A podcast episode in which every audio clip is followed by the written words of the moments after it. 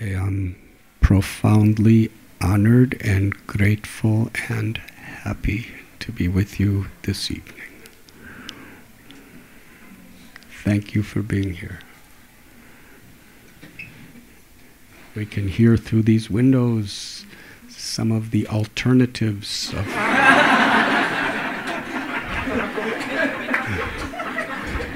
of where you could be this evening. It was somewhat of a culture shock for me because I live in Mum- Bombay, Mumbai, India, and I've never seen this, um, whatever it is.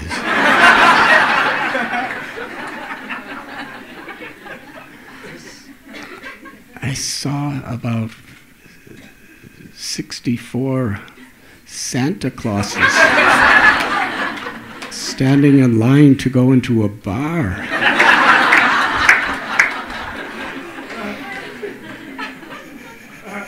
And I was thinking, uh, are they going in there to give gifts to the children? Because that was that's my only recollection of Santa Claus. is children sit on their laps and they take photos and they give gifts and all of those things. So I asked um, some of the people walking with me, what are they doing? And there's no need for me to tell what the reply was. But it is a lesson of, because the principle of Santa Claus, I really didn't expect to be speaking on this subject. In fact, at this moment, I'm still not expecting this speak. but the idea is selfless giving. You know, the legend is he, he goes through the snow all night long just to give gifts to people. So, you know, there's a lot of sacrifice of giving. But now, in, in his good name, with his good dress, from the different um, Santa Claus like people out there, the words they were using, and uh, it's like a, it's a reflection.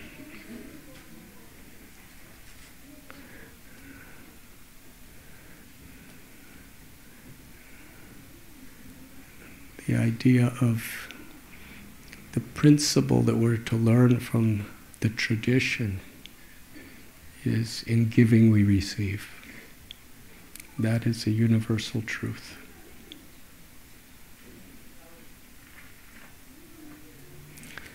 Two nights ago, I was with Padma Devi, Sharon Gannon, one of our special guests this evening, along with the family of the Counselor General of the great land of India, Mother India,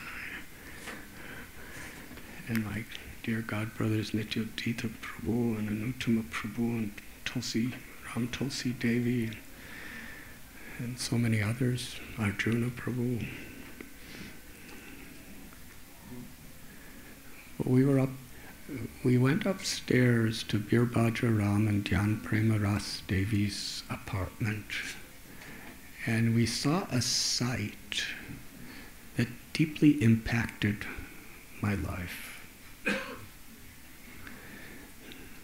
A little baby, three, three months old.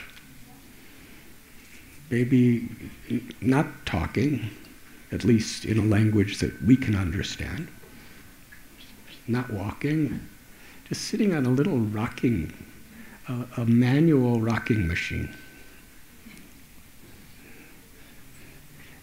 And the mother was sitting in front, just pushing gently, and the baby was rocking and rocking and looking at mother, and mother looking at baby.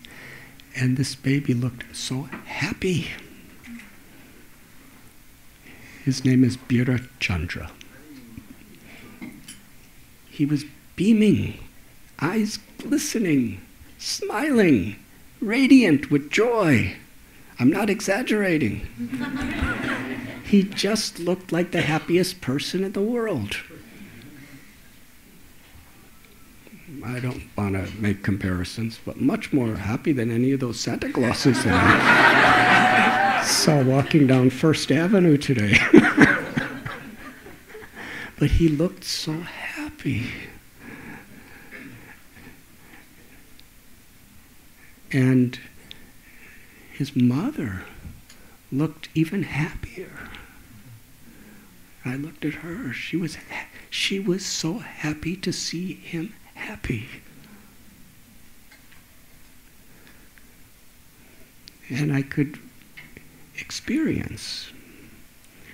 Now, as a Swami, my tendency is to try to philosophically evaluate what I see.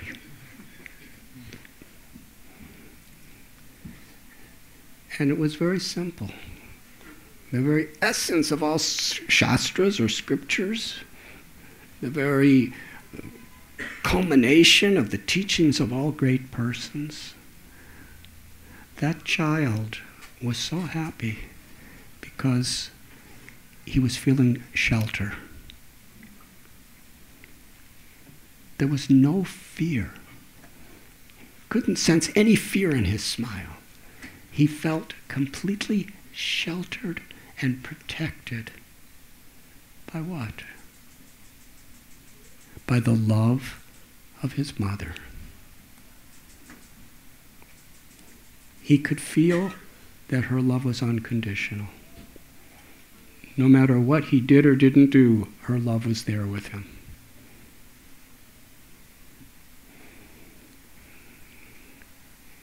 He could, he was fearless because he felt the shelter of that love. And ultimately, we are all seeking the shelter of love. Because as we grow older, many layers of complications come over that basic human quality the quality of the heart the quality of the very soul, the Atma, seeking to be loved and to love. The reciprocation of being loved is to love unconditionally. That little child seems to be understanding the subject.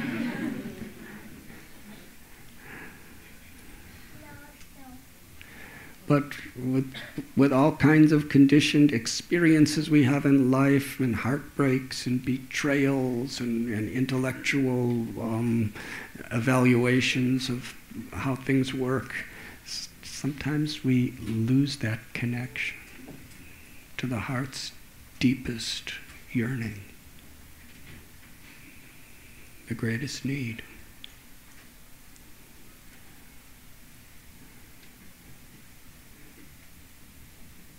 Because when when we feel that somebody truly loves us unconditionally, it fills us. It satisfies us. And from a spiritual perspective, the Vedanta Sutra, Brahma Sutra tells Janmadhyasha Yataha that the origin of everything is in the Supreme Truth, or God, who has many names Brahman, Krishna, Ram, Parabrahman. The origin of everything, the origin of all love, the origin of all beauty.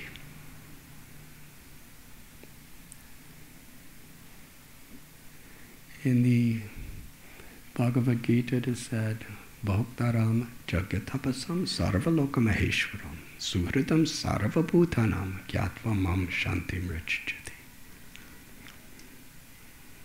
one can achieve true peace when one finds the shelter of God's love. Otherwise, there is no sustaining peace. Because in that love is ananda, or spiritual joy. And peace, or shanti, is a natural byproduct of prema, or divine love. Because in that love, we find shelter. In any situation, whatever may happen, the Supreme Lord is within my heart, within the heart of every living being. And Suradam Sarvabhutanam is our ever well wishing, most intimate friend. Sarvasya um, Aham Bija Pratapita is the original father and mother of everyone.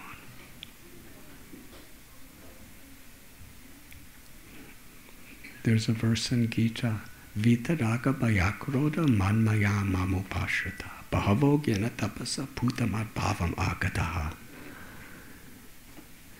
Being freed from attachment, fear, and anger. Always absorbed in me, taking shelter of me. Many great persons in the past have become purified by knowledge of me and thus attained transcendental love for me.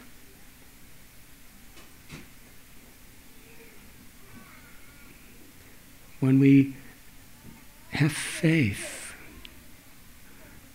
when we take shelter, we could recognize the ever existing love that the Supreme Being, that God, that Krishna within our heart has for us.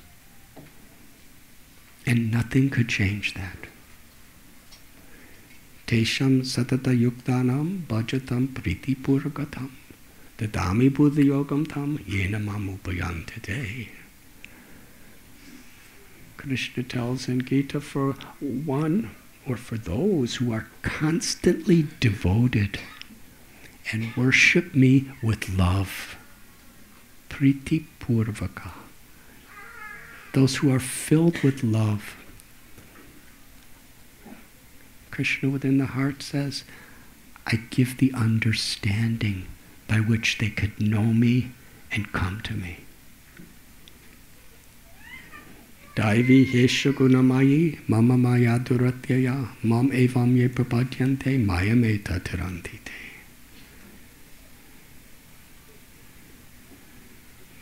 This material existence is very complicated. And there are so many sufferings that everyone has to endure. Dukalayam ashashvatam, which means it's a place of suffering because everything's temporary. You can't hold on to anything. Janma mritya jara vyadi dukalo, that birth, old age, disease, and death are inevitable. We could make so many plans and so many arrangements for security and for um, pleasure, but it never fulfills the heart. And it does not sustain. Krishna says it's very difficult to overcome the false ego, anger, selfish desires, arrogance, and greed. But the most difficult thing to overcome is envy.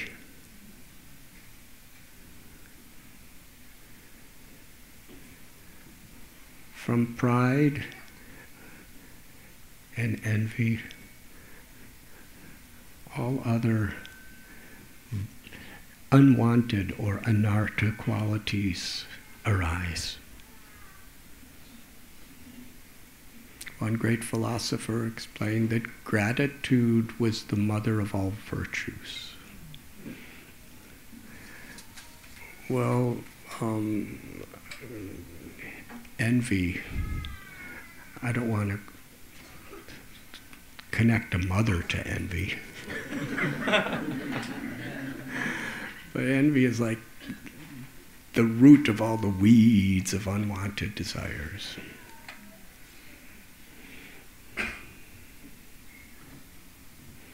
And Krishna tells in Gita, all that really one needs to do to know me and to love me and to be happy and un- in any circumstance is one needs to be free of envy. Because in that state we can actually take shelter.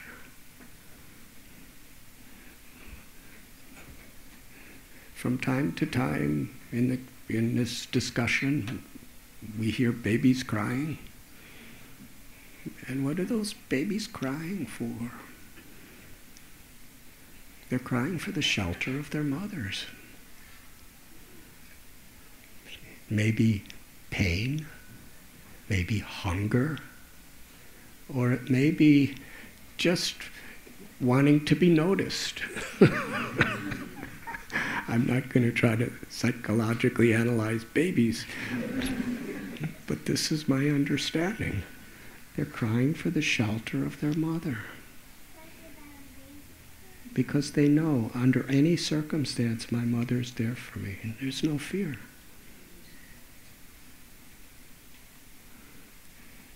And when the baby sees the mother's joy in seeing them smile, they recognize the reciprocation. When they see the, ba- the mother's concern over their sorrow,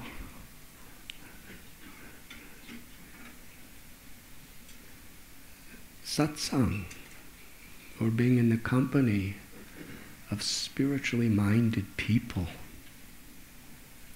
is the environment by which we not just develop, but we awaken from within our souls shraddha or faith. Faith is not just a um, conception created in the mind of believing in something. When we speak of shraddha, the Sanskrit word for faith, it's the awakening of the defixed, instinctive nature of our eternal self. Because in that faith, we find shelter. The child has implicit faith in the mother, if the mother's a good mother.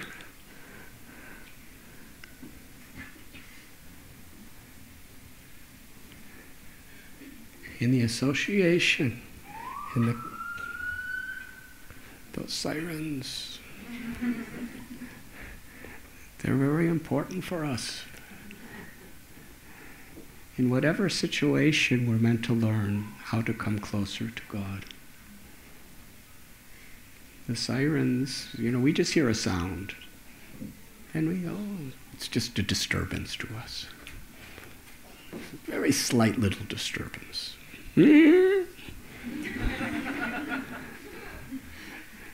and, uh, you know, in different generations, they say they change the sounds of sirens used to be, now it's. and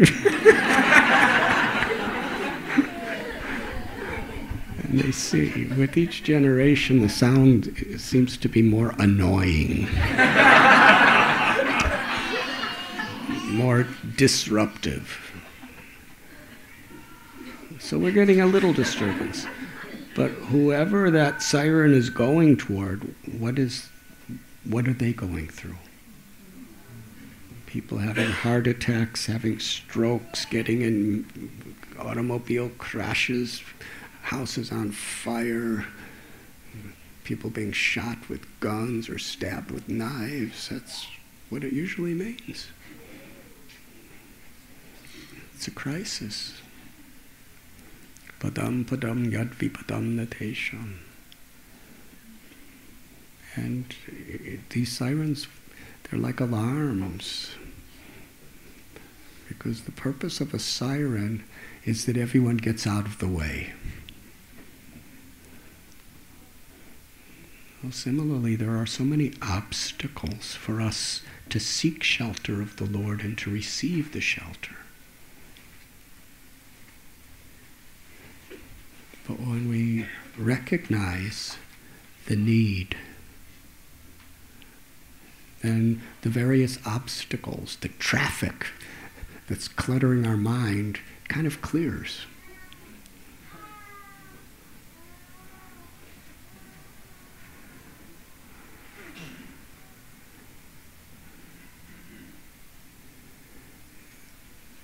The principle of the yoga system of Patanjali in his Yoga Sutras,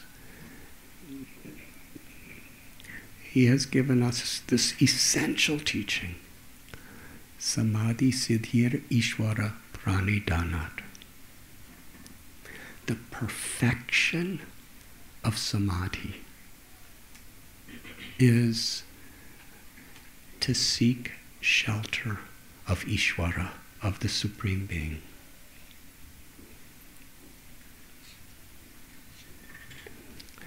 The perfection of yoga is samadhi, and the perfection of samadhi, siddhir, is the seek shelter of the Supreme Being.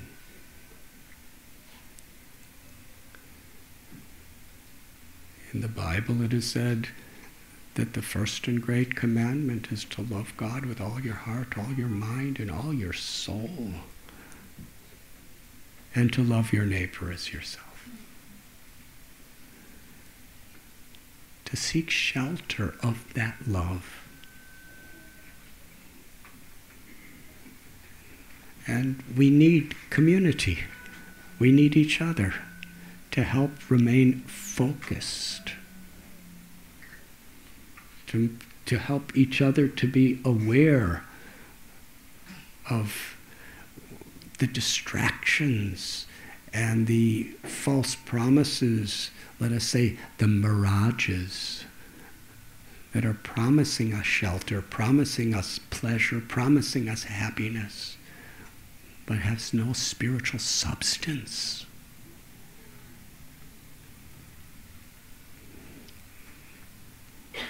the reservoir, the limitless Karuna Sindhu, an ocean that has no bottom and no shores,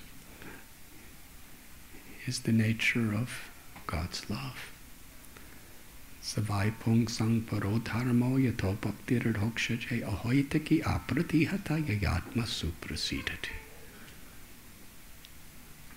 That the supreme dharma is not just one sect or one religion or another. The supreme Dharma, the Sanatan Dharma, is that which awakens from within our heart love. Love for the Supreme, for Krishna.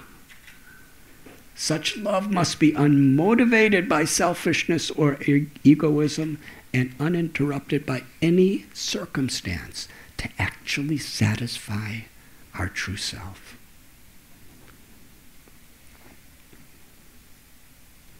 And that love is not ever to be found when we're seeking pleasure from it. That could be a preliminary way of putting us in the direction. But that love is actually realized when we're willing to make sacrifices to please the beloved. when we're willing to tapasya, tapodivyam putra kayena sattvam, when we're even willing to endure difficulties to love. And that's only really possible when we have faith.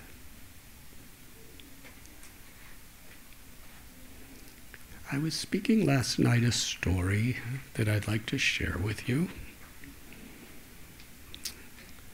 In Mumbai, we have our Bhaktivedanta hospital. And even before we had the hospital, we had some doctors. It started really interesting. There was some uh, um, gatherings like this, speaking about these higher spiritual truths in some medical colleges, and some of the students took to. We want to live and aspire for this highest meaningful purpose of being an instrument of God's love. And many of these students wanted to leave their colleges and become monks, join the ashram. So we encourage them continue your studies, finish your studies, then we can consider. So they got their medical degrees. Can we become monks?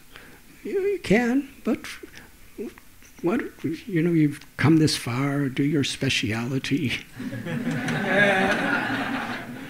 do your super speciality. Now that you have all these things, you know, you might as well get married. So all these young doctor ladies and young doctor men, they started getting married and they all started practicing medicine. But they were every bit as devoted and as focused as monks. And they all had their own little practices. And then they started what they called a polyclinic, just a couple little rooms and a little one room um, place in a remote area. And they were so happy and they were just they were healing the body the mind and the souls. Then there was an idea. We have you know we we have pediatricians, we have cancer surgeons and general surgeons, we have doctors and radiologists, and all these different branches, orthopedics why don't we just start a hospital? So they did. But from the very beginning, they were doing these cataract eye camps to people who were going blind. Because in India, that's the main cause of blindness, untreated cataracts. And they started in Brindaban. And in a particular part of Brindaban called Badarsana, the place of Radha. Radha is the feminine aspect of the supreme divine absolute Godhead. The very origin of love is the love between Radha and Krishna, or the Shakti and the Shaktiman. Sitaram. So in this area of Badarsana, there are many, many villages that are extremely poor materially. People live in little thatched huts, and they, they, uh, the people that come to our camp, almost all of them have never seen a doctor or a dentist in their lives, and now they're in their 80s and 90s and they can't see, they're going blind. And after doing, you know, the eye camp for a couple years and, you know, taking out their cataracts and putting little lenses and giving them sight, we saw that their teeth were rotting, so some of our dentists came. um, but these are all very elevated people spiritually but physically they're in poverty. So,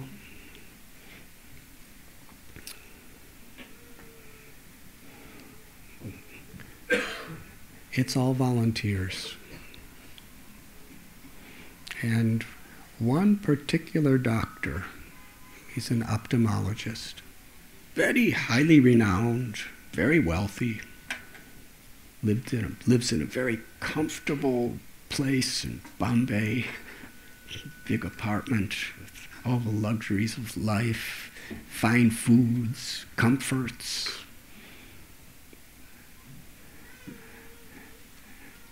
Like many who were so successful and more or less had everything, he was feeling a certain emptiness that what am I everything I'm doing is to get money for myself.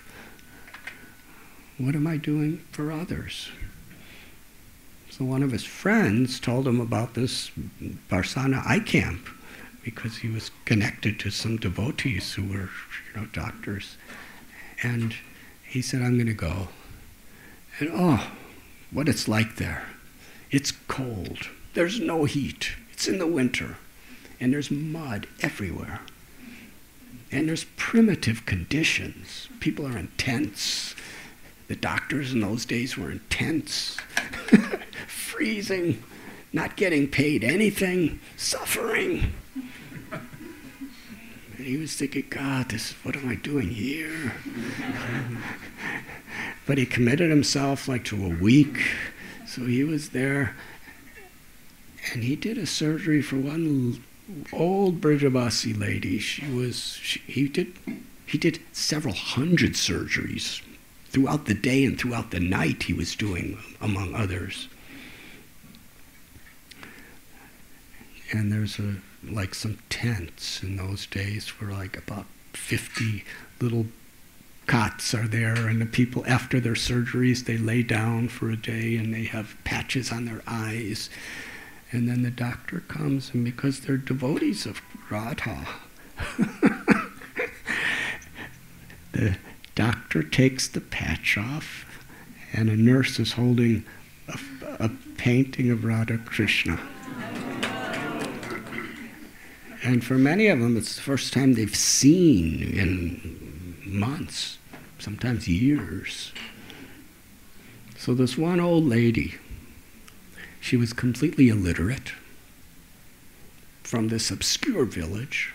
She was dressed literally in rags, just faded clothes, probably the same clothes she's been wearing for 20 years.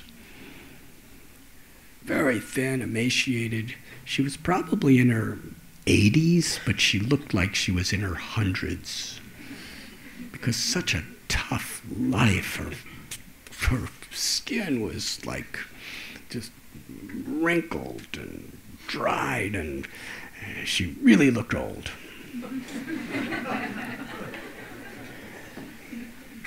and she's just laying there with a patch in her eye, just still and silent. And the doctor came, the same doctor I was telling you about. Do you like the story? Have patience because it gets better. he removed the patch from her eye, and the nurse had a picture of Radha Gopinath, who partial toward.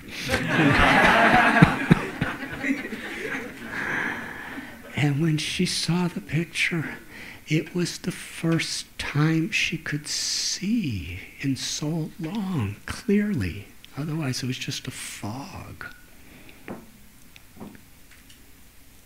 And she was so happy. She was seeing Krishna with one of her eyes. She jumped up out of bed. She wasn't supposed to do that. There's no way to try to discipline old Brijavasi ladies They're on a spontaneous platform. She jumped, she jumped right out of bed, and with her old, wrinkled, emaciated hand, she started as hard as she could, slapping the doctor on the top of the head. slapping, slapping, slapping like this. And as she was slapping, she was crying in joy and gratitude. And she was screaming out, May Radharani bless you! You have given me sight to see her. May Radharani bless you with her love, with her mercy, with her grace, with her praying. May Radharani bless you. And she was hitting him and hitting him.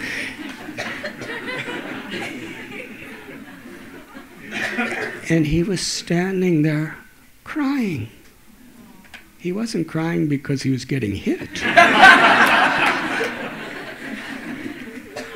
he was crying because he never experienced such joy in his life. He was getting blessed by an old lady. and the blessing was coming because he performed austerities. He underwent the greatest difficulties of his life to help her. And he did not get anything monetarily or any type of material prestige. There was nothing coming in return. That was his joy. The joy of seva. Selfless service. There is no greater joy than that. He said to the doctors, every year I'm coming back to this eye camp. Before he got this blessing, he was just waiting to get out of there. but he saw what a difference he made in somebody's life. Not just physically, but spiritually, because with her eyes, she was seeing Krishna. She was seeing even more than Krishna, Radha. And she was jubilant. In giving, we receive.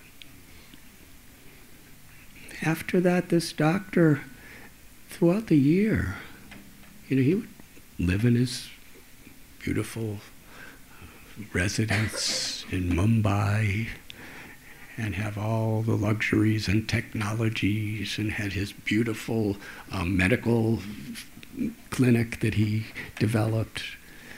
But he would come to live in tents and cots.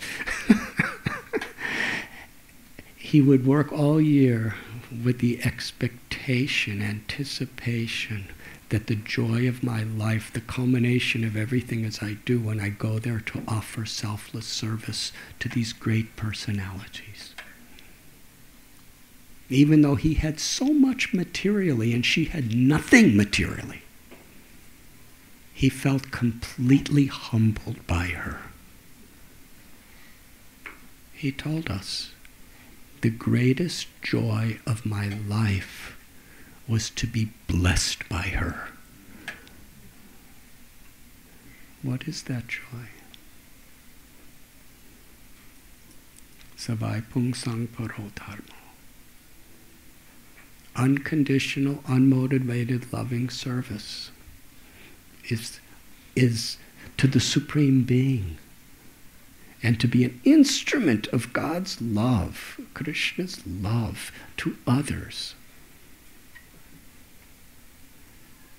is the only true joy for the heart, for the soul. It's the origin of all joy. Ananda Mayobhyashat, it's what everyone is seeking.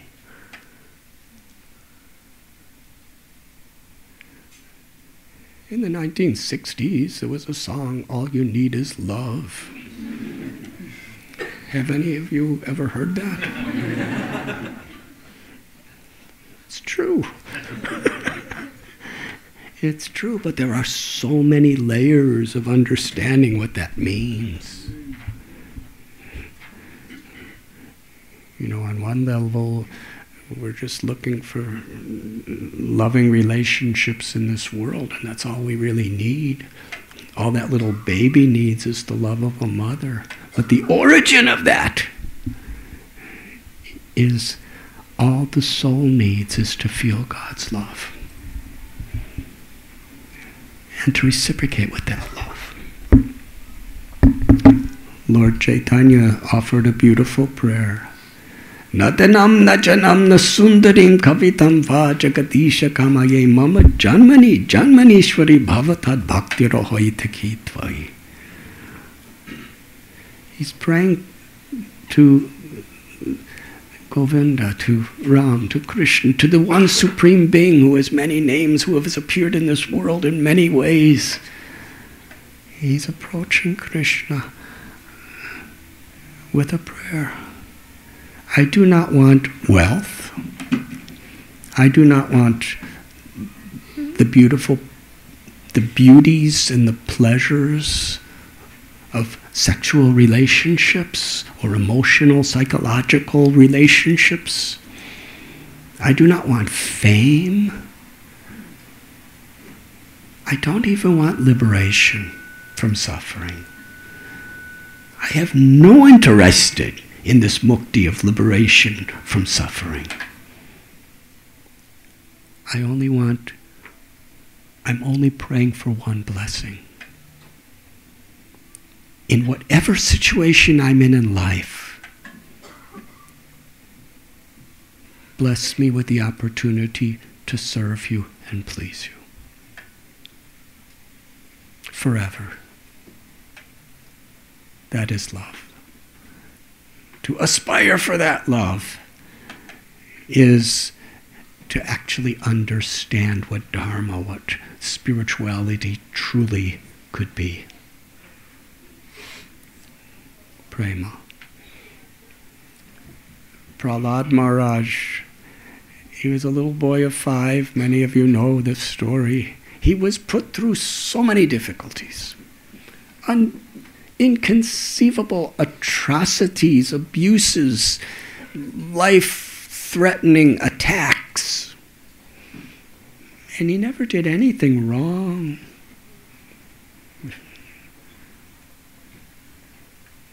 He was just a nice person.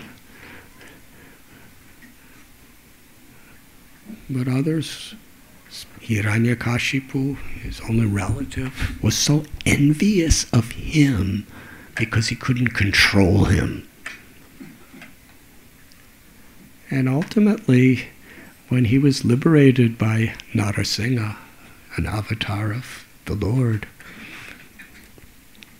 the Lord said, You have gone through so much for me. I want to give you any benediction, any blessing, whatever you want. And little Prahlad, he said, if I ask anything from you, then I'm not a devotee. I'm just doing business with you. I'm happy. Whether they're throwing me in pits of serpents, of whether they're throwing me in fire, whether they're pushing me under a mountain and holding me under the bottom of an ocean, and these are all things that happened to him. It wasn't theoretical. Whether they're saying the most nasty things about me and and and lucky there wasn't internet in those days. they were trying to do everything to disgrace him and cause him pain and kill him. He said, I'm happy. Those situations, they really have very little significance because I'm seeking shelter of you. And in seeking shelter of you, I'm feeling your shelter. I'm feeling your love. I'm transcendental to all these things. What could I possibly want except just to love you and to serve you? Just let me love you and serve you. I don't want anything from you. But if you must give me something, paradukaduki.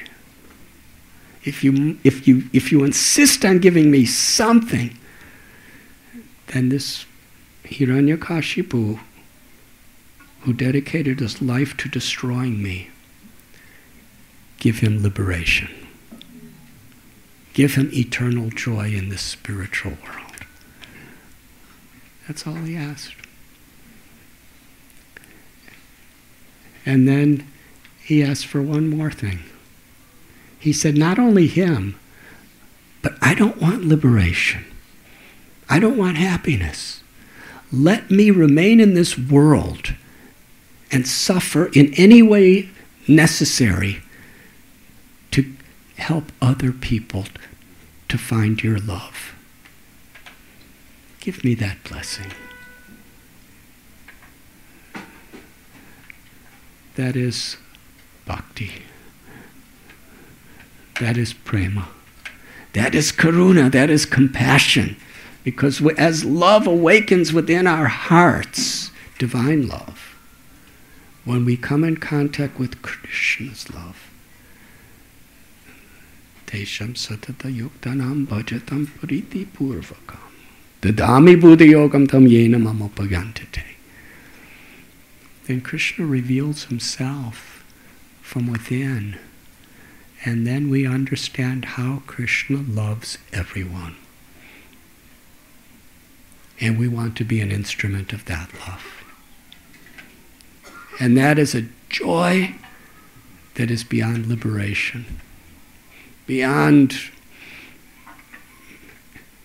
anything that the Santa Clauses are standing in line to, to receive tonight or any other night. It's what, it's what the heart, the soul is thirsting for. The tendency in this world is we want, we expect things and we want things to go the way we plan. But there's a problem with that state of mind. The world doesn't work that way.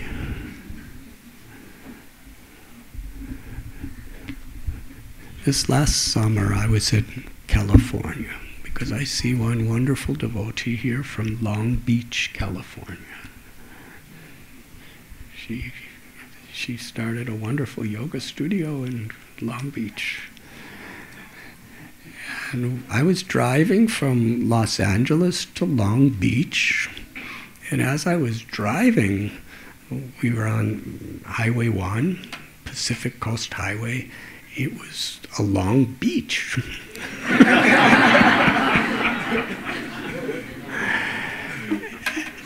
and there were people surfing.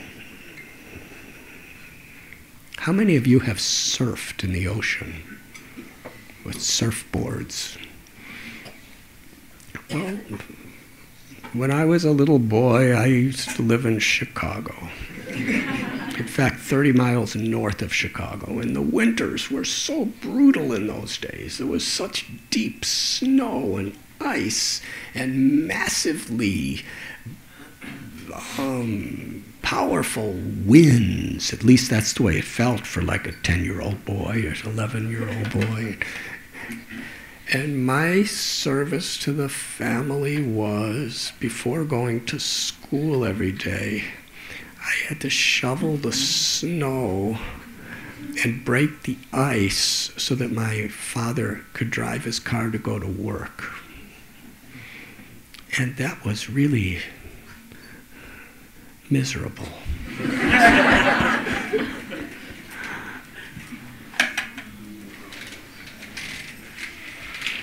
Should I continue?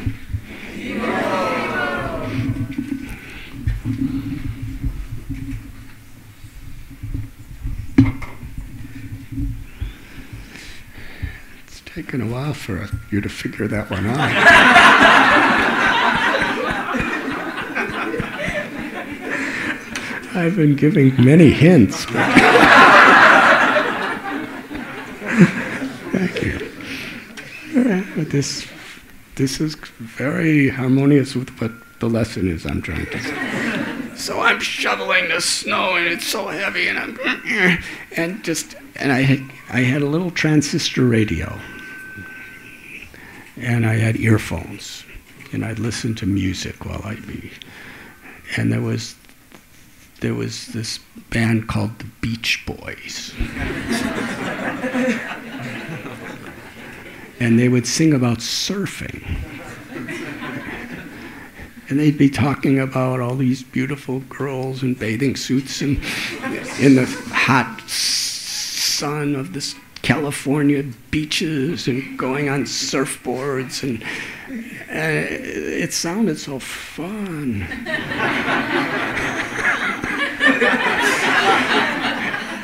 And I'd be freezing with the wind, shoveling snow. And I'd be thinking, that's if if there's a heaven, it's California.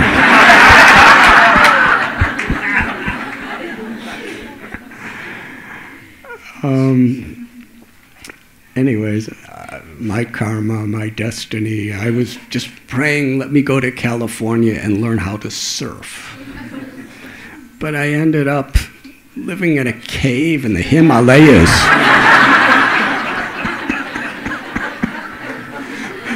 and Himalaya means the abode of snow. but I found so much happiness there. I, I lost all my desire for surfing. but, anyways, here I am. So, I never surfed in my life. I'm going down Highway 1, going to Long Beach, and there's all these people surfing, and I'm looking down, and, and I'm thinking, what am I supposed to learn from these people surfing? And I learned something wonderful. Do I have time to share it with you?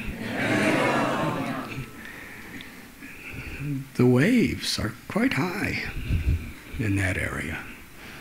And I saw these people, they're on their boards and they they, they jump up on it and they're standing on it and the waves are moving and they have no control over the waves. But they have control of how they adjust to the waves. And a good surfer is not one who just always gets good waves. Because every wave, every second is unpredictable. It's one who knows how to adjust herself or himself to whatever the wave does, to create a balance and to keep moving forward.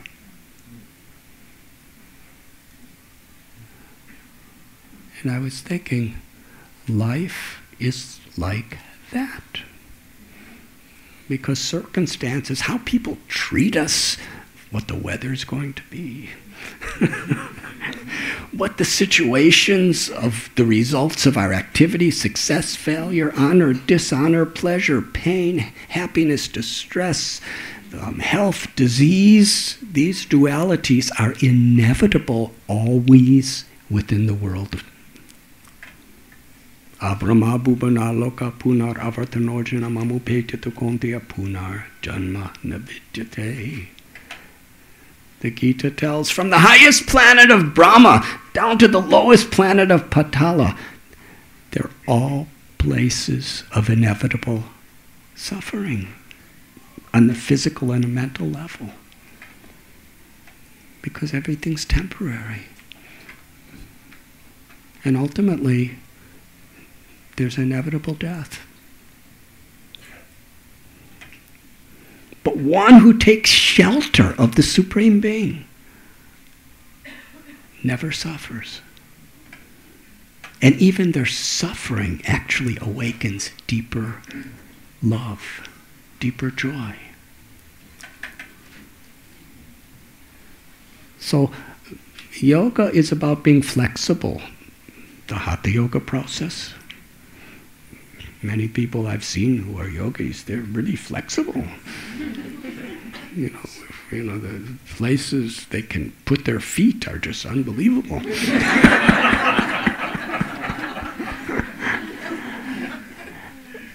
but more than that, the whole idea of being flexible physically is to be flexible, flexible mentally.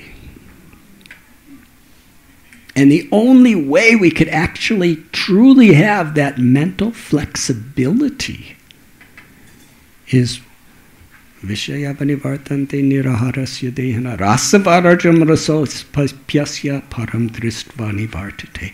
We need to be actually connecting to a higher experience within ourselves. Krishna tells in Gita true intelligence, true yoga is finding peace, love, and happiness within ourselves. In other words, taking shelter. Sripad Vallabhacharya, he gave us this beautiful mantra, Sri Krishna Sharanam Mama. Krishna, I am seeking shelter of you. Krishna, you are my eternal shelter. That's Bhagavad Gita. Sri Chaitanya Mahaprabhu, Nadanam Najanam Nasani. Ashlisya Vapadadatam Panashtumam. My dear Lord, Lord Chaitanya prayed, whether you embrace me or whether you trample on me, or whether you break me, make me broken-hearted by neglectingly, please, anything you like. I'm your servant unconditionally.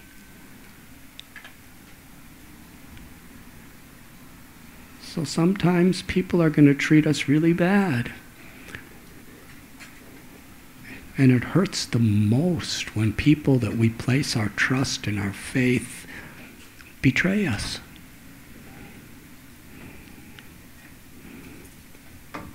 That happens to everybody.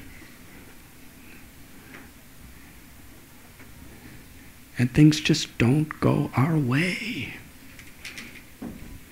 Even the littlest things can annoy us so much. Yes. I mean, I, I have to admit that these days, the way things are like wrapped up in plastic and sealed, and just just to open a bottle of water. Sometimes you can't do it. There's all these seals, and you have to just be searching for a scissors or a knife or something, and there's not one around, and it. people have nervous breakdowns over things. but what to speak of big problems that come? You know, I was recently speaking to a very successful businessman in India, and so many challenges and problems in his business. You know, literally, you know, sums of money that we can't even comprehend he's losing every day. And there's nothing because, you know, different laws of nations have changed, different trade policies and everything, and it's totally beyond his control. He's done everything right and it's been working for so many years, and now everything is like this. He came to me, and you know what I told him? I told him how to surf.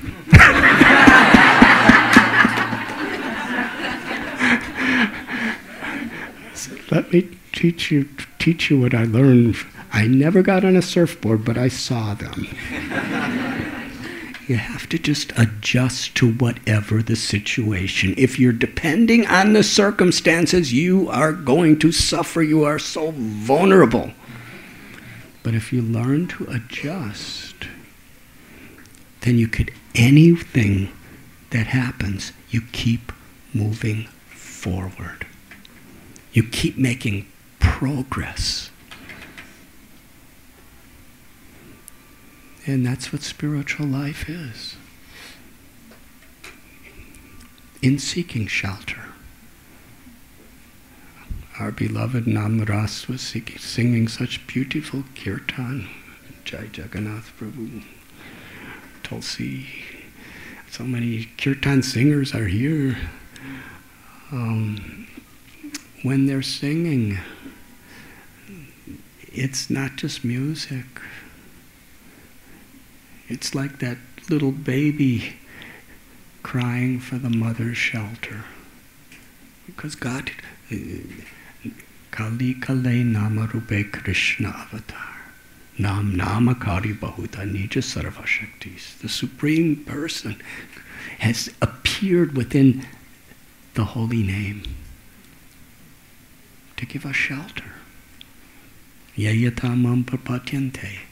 But that we realize that shelter to the degree we seek shelter with all our hearts. So, coming together and seeking that shelter and seeking that direction,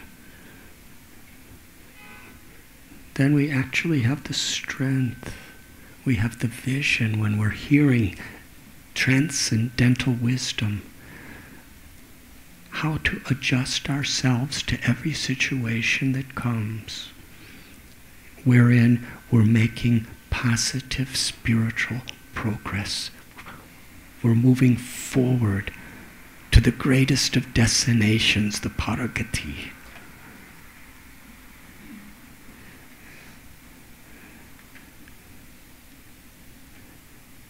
And in giving, we receive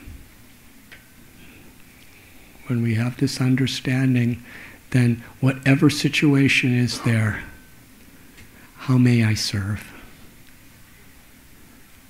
How may I live with compassion toward others?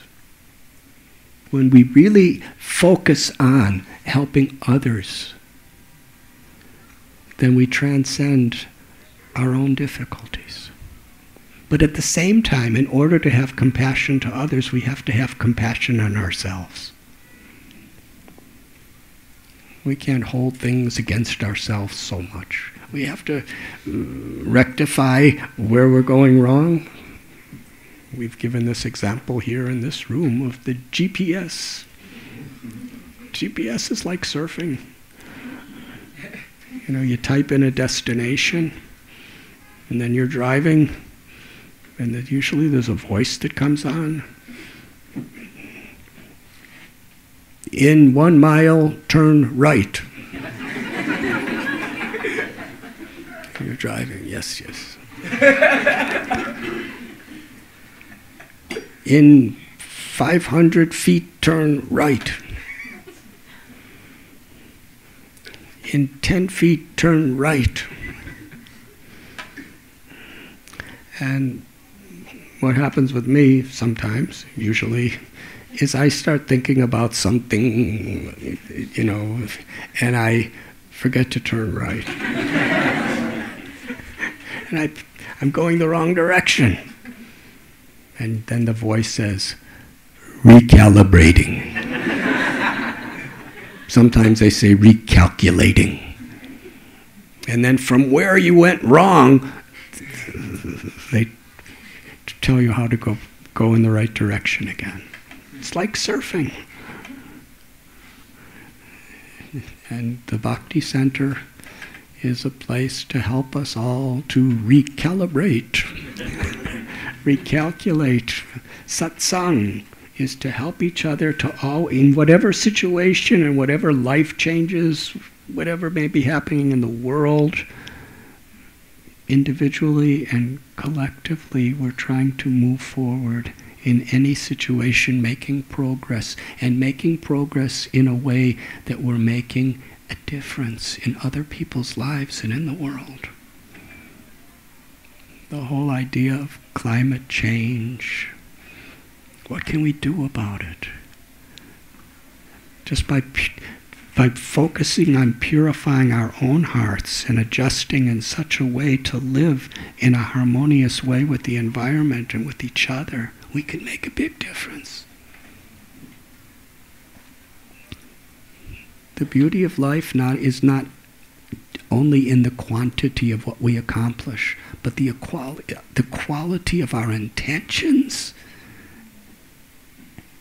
and how we exercise those intentions. And compassion. Compassion to humanity, compassion to all, all living beings. To the degree we're spiritually connected, we see every living being as God's child, as our brothers and sisters, and we feel for them, and we want to make a difference. And sometimes the pain of seeing suffering connects us to the joy of giving. And that is bhakti. Thank you very much.